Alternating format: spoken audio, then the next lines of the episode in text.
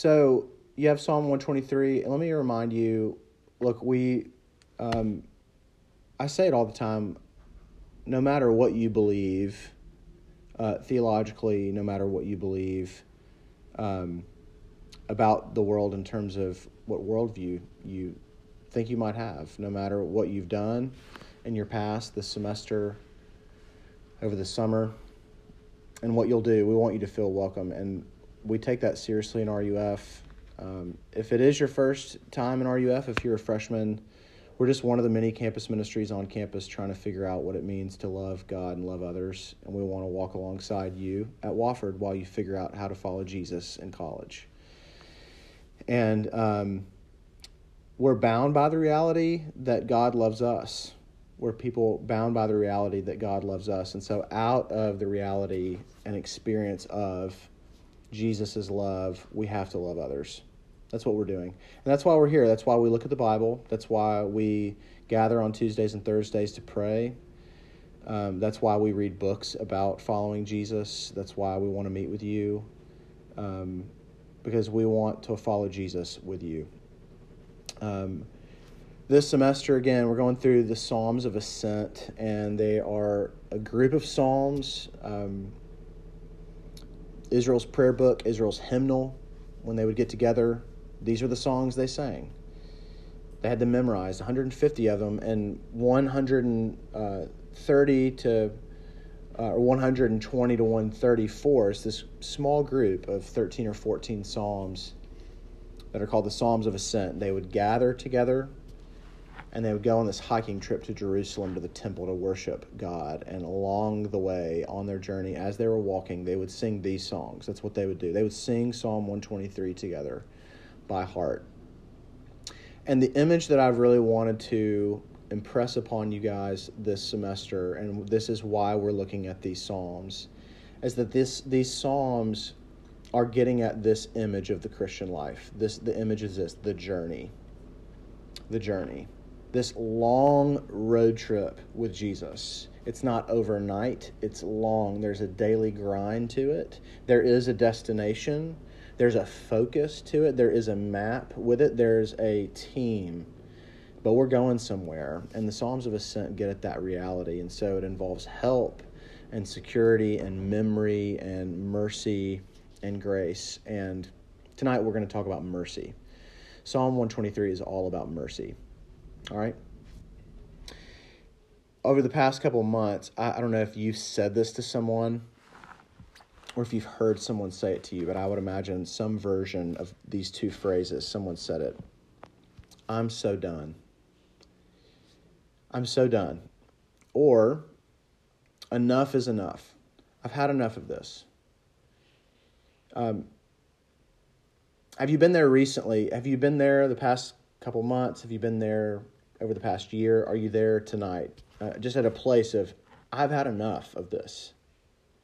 And this could be all kinds of things. Um, because the reality for a lot of you is that life during COVID times has been one of perpetual disappointment. Not just an occasional disappointment, but like always disappointing.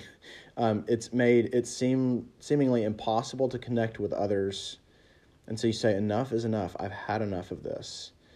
Um, much of our plans, study abroad plans, interim plans, plans even in our RUF community, like fall and summer conference, canceled. Um, nothing seems to be going according to plan. I'm so done with this. You're so done with this.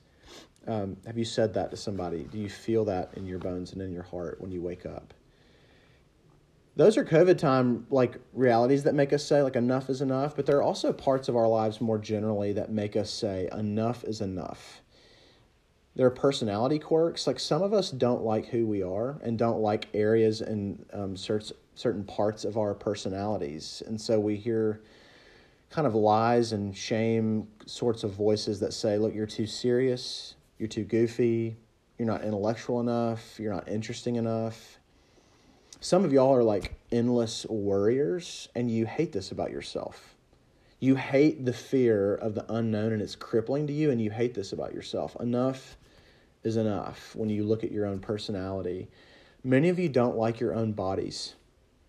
You know that you don't look like an Instagram model and you hate this about yourself and you wish that God would just give you another body. Enough is enough. And then there's secret sins and addiction and pornography addictions that result in sh- crippling shame. And you believe the lie, like, I will never be able to have a healthy sex life with a spouse one day. This is what you hear. Enough is enough. Some of you have had the traumatic experience of abuse. It's a part of your story, and you carry it around in your bones and in your body and in your heart every day. And all the counseling and all the therapy I'm glad you're doing it. You're probably glad you're doing it. And yet, you still feel those words in your bones like, enough is enough.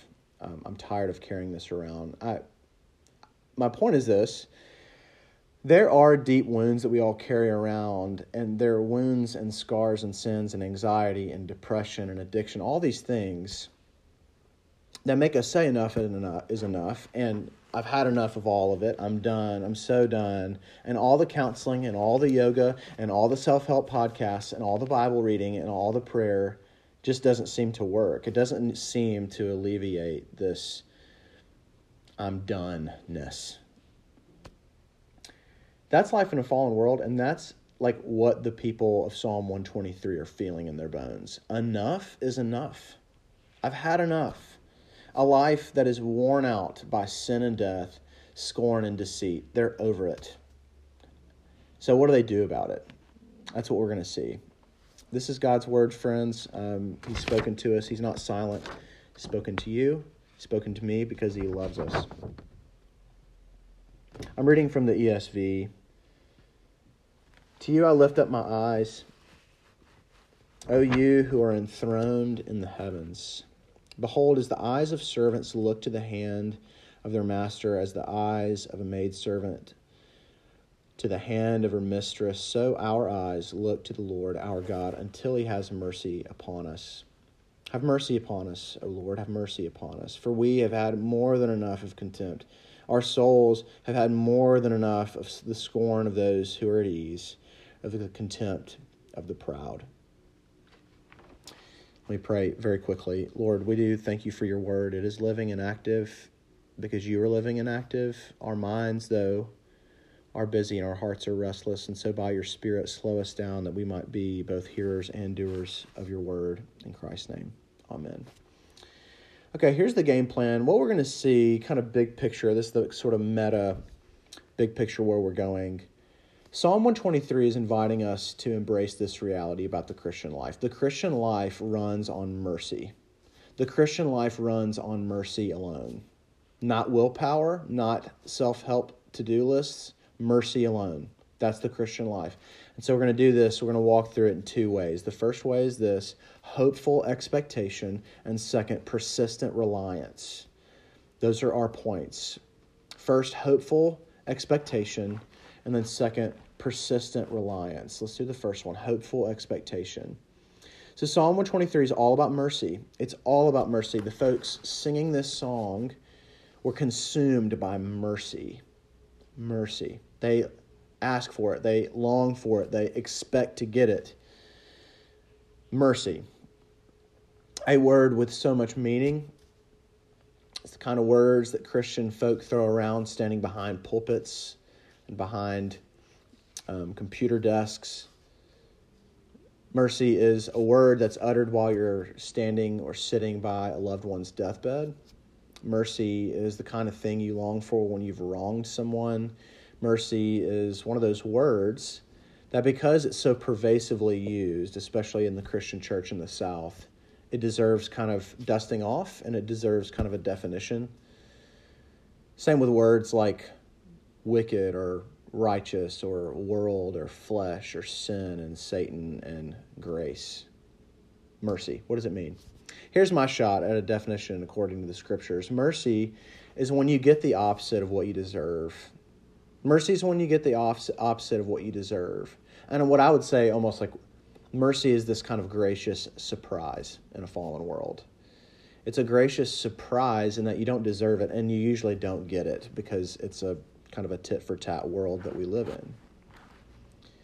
You've got to be at the end of your rope to get mercy. You've got to be at the end of your rope to long for mercy. And these folks want God to act mercifully and to end the pain that they're experiencing, and they want God to act like right now. Right now. Now, that's mercy. I want you to see that they're longing for it. Enough is enough. We've had so much of life in a fallen world with scorn and deceit. I'm so done. Have mercy upon me. But I really want you to see this. They aren't just asking for mercy, they're expecting to get it. Okay? Hopeful expectation. It's not just asking God for help, for mercy, it's actually doing so with hopeful expectation. That's Christian hopeful expectation and asking for mercy. That's what that's what the life of mercy with Jesus involves. Eugene Peterson says this about it. The word mercy means that the upward look to God in heaven does not expect the well, the, the word mercy means that the upward look to the God in the heavens does not expect God to stay in the heavens, but to come down, to enter our condition, to accomplish the vast enterprise of redemption, to fashion us uh, in us his eternal salvation. So it's looking to the God of heaven, expecting him not to stay there, um, to be stagnant it's inviting us to ask Jesus for mercy and to do so confidently, expecting him to act. All right, I want, to, I want you to think of two children for a second. I want you to imagine two children. The first child is two or three year old boy. The boy's got wonderful parents. They're really involved in the son's life. They've never missed doctor's appointments. Look, y'all, I'm thinking about parenthood all the time. Like, Office, LeBron, Annie. It's just where we're at right now. Um, these parents are always on time. They always show affection to the child. All the hugs, all the I love yous, and the kisses, and the tickling, and the snuggles, and the inside jokes. It's all there. And all the boy needs, all the boy's needs are, are met very quickly, on time, very predictably, all by his mom and dad. Okay? That's that's kid one. Child number two is this two or three year old. It's a little girl. This little girl doesn't have great parents. Her parents' marriage is on the rocks, and the house is filled with tension and passive aggressive comments, and everyone is constantly on eggshells. And even at three years old, this little girl is picking up on the reality that home might not be safe either because of her parents like addictions to their jobs they're not home very much or when they are they're emotionally distant and preoccupied or they're just trying to survive their dying marriage. And so the little girl often feels neglected or she actually is neglected. These are common these are two common um, households. I want to ask you this. Between the two, two children which child is more likely that when they ask their parents for breakfast in the morning, to do so with 100% confidence that they're going to get the cereal. The boy will. The boy will. Because his, his parents have been faithful and persistent in their care of him and meeting his needs, daily needs, day in and day out. The little girl can't say that. She can't have, there's always this parental insecurity and anxiety, wondering, even as a three year old, this is, um, I did not make up this story, this two real stories uh, about friends of mine. Um, and she walked around with insecurity about her parents. And here's the deal I don't know what kind of parents that you have. I, I know many of the kinds of parents that you had, but I do know many of your parents and the households you grew up in, and just statistically with like college students in this country, you grew up in broken homes with divorce and addiction and emotionally distant parents. And here's the deal: it relate it like this reality and your experience with your household affects the way you relate to God. It affects the way that you relate to God. When you ask God for mercy, do you expect that He's going to give it to you? Do you have 100% certain confidence that he's the kind of father that is going to provide? I'm not just like this is a this is a typical um, i feel like i ask these kind of questions every now and then in sermons. I really want you to ask yourself that question. I don't care how long you've been a christian. Do you actually believe that he's the kind of father that isn't just going to neglect you and may, well maybe he's around but he kind of like feels obligated to give me breakfast, like delights to be merciful to you. Do you believe that?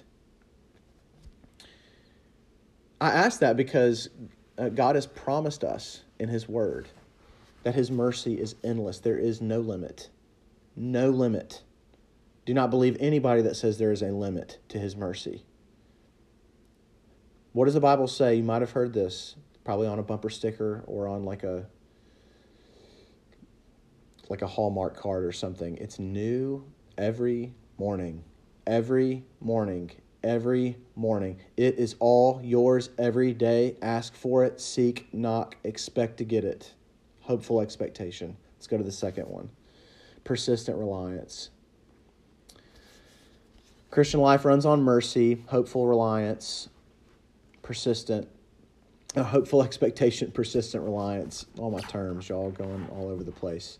Here's a little tip about being a good Bible reader in just of any text. And y'all, humanities, um, liberal arts folks, y'all know this. Repetition is important. Repeated words and phrases are important. You should perk up and like notice these words that the psalmists are re- are repeating because they repeat words on phrases all the time. And the repetitive nature of this psalm is giving us a window into the nature of life with Jesus. It is repetitive. It's a repetitive daily grind kind of life persistent reliance on His mercy. For what kind of bread? Daily bread, not occasional meals, daily meals. Christians don't just need mercy to receive forgiveness of their sin when they begin a life with Jesus. As children of God, we need daily mercy from our Father. This psalm repeats a phrase about the kind of trouble that they're in. Enough is enough. That's what they say. It's my paraphrase. Had more than enough scorn, more than enough contempt. They also repeat a phrase calling out to God about mercy. Have mercy upon me, Lord. Have mercy. He's being repetitive on purpose. The road following Jesus runs on mercy from a state of, like, I'm so done. And you can do so expecting to get it, but it's persistent and it's daily and it's repetitive. And it means relying on God's mercy for daily needs, um, not just forgiveness of sins, but daily needs. And so it means relying on God's mercy to steward your time and your gifts to work hard in the classroom because God, God has called you to the vocation of a college student to listen to your professors and to do your assignments and to be punctual and to respect them and to make eye contact with them because they're made in the image of God and to create and to when you're in Burwell and you're getting a coffee refill to look the people working behind the counter with dignity, to treat them with dignity and make eye contact with them. It's relying on Jesus to do this because you're done and I'm done, and it's easy not to do this. It means relying on God to be merciful to you and giving you mercy to be a godly roommate, to be a godly boyfriend or girlfriend, to be a person who is slow to speak and quick to listen. The daily bread mercy of Jesus. We need this, not just to forgive us of our sins at that youth conference when we said that prayer that one time. Daily mercy. And I hope that you can hear this. Like, this is one of these other things that I really want you to hear. I want you to hear all this, but like, like, sort of older brother Matt, like, wants just to, wants you to know this. Um, he's like he's the kind of father that wants to give you that daily bread because he's he wants to be intimately involved in the like particularities of your life. Not to like micromanage you but he like wants to be involved because he delights in you. And he wants to change your he wants to change you by being involved. He wants to make you more like Jesus and he wants to grow your affections to be more of a lover of Jesus. And so he's relationally involved. He's not just like this weird Trinitarian deity that somehow is like floating around and involved in this daily bread stuff. He delights in you. He is that's what an involved father does, isn't it? He delights in the particularities of your life. You're not annoying him by asking him for daily bread. okay. In many ways, like what Caroline and I are trying to do is like open your eyes to how he's trying to like do daily bread with you and like you just participate in it. Just take the meal. just take the meal. Okay. I'm going to get teachy for a second. I really want y'all to hang in with me on this, okay? Y'all can handle this. One of the realities that I've noticed in four years doing this and just being a Christian in the South is that in the South, in the Christian church, so not all of y'all grew up in the South and, and, and grew up in the church, but the, we're in Spartanburg. Um,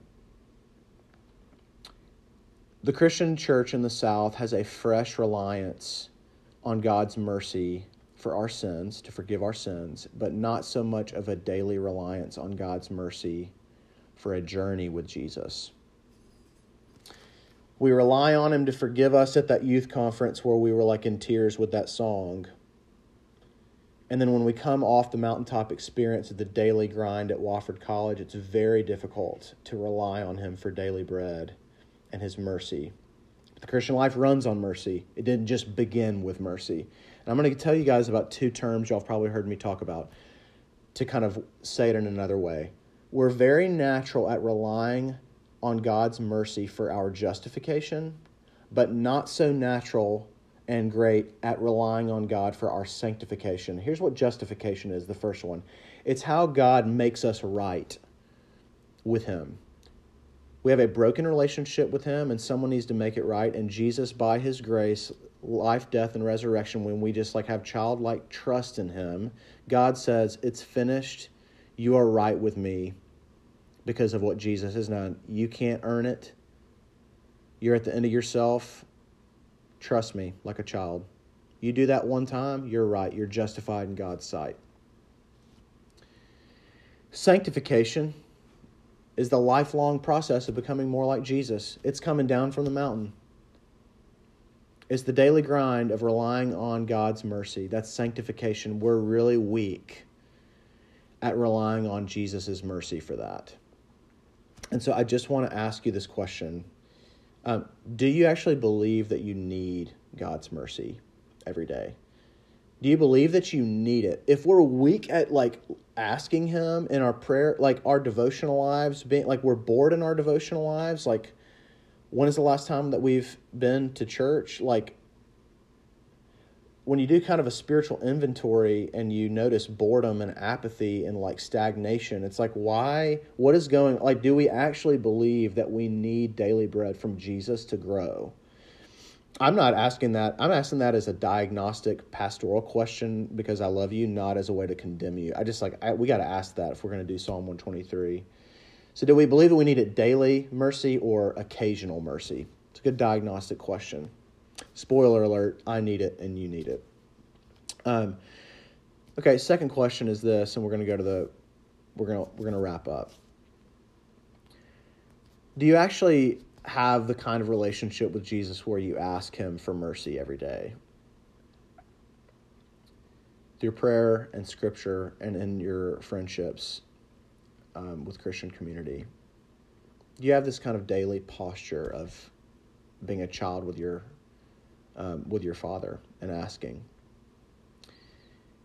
Because again, it is all yours. You just have to take it. You already have it. There is no limit. You just jump in, ask and seek and knock. And who knows how he might answer? He might not answer in the way that you want, when you want, or how you want. But Jesus is the ultimate answer um, to us looking at God in a fallen world and say, enough is enough. And Jesus is the answer to that prayer. Um, I'm going to close with this. I've been thinking a lot about that scene in the Gospels where Jesus is asleep on a boat in the middle of like a hurricane with his disciples. Y'all know this story? That is like, that feels like life right now um, that feels like life right now to me. And I wonder sometimes, directing this question to God, like, what are you doing? Like, what do you not see all this? Um, isn't that what that's what the disciples said? Like, do you not hear the storm? Do you not hear the waves? Do you not feel them on this boat? What are you doing? You're taking a nap. I feel that. Um, and there's a song um, called uh, Wake Up Jesus that I've been listening to a lot, and I think I've been thinking about that scene a lot because it's evoking that gospel passage. This is what the song says. It's called Wake Up Jesus. Highly commend. You got to listen to this song. I'll put the link somewhere. Jesus, when you going to wake up?